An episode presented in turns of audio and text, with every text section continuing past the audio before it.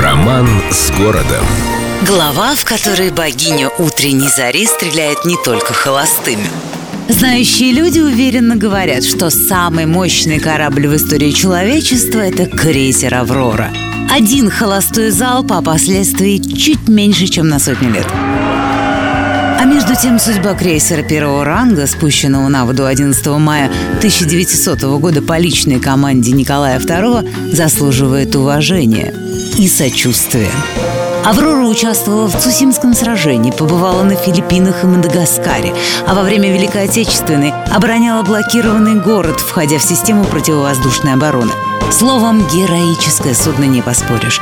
Ну, конечно, холостой выстрел в 17 году принес крейсеру неоднозначную популярность. Для одних это символ революции и победы пролетариата, для других, ну, словом, на всех не угодишь. Скоро сказка сказывается, да не скоро дело делается.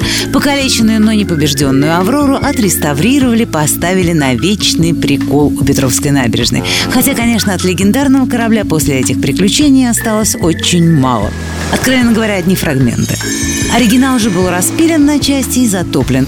Ну а то, что не затонуло, разобрали в конце 80-х простые граждане, как говорится, в хозяйстве все пригодится.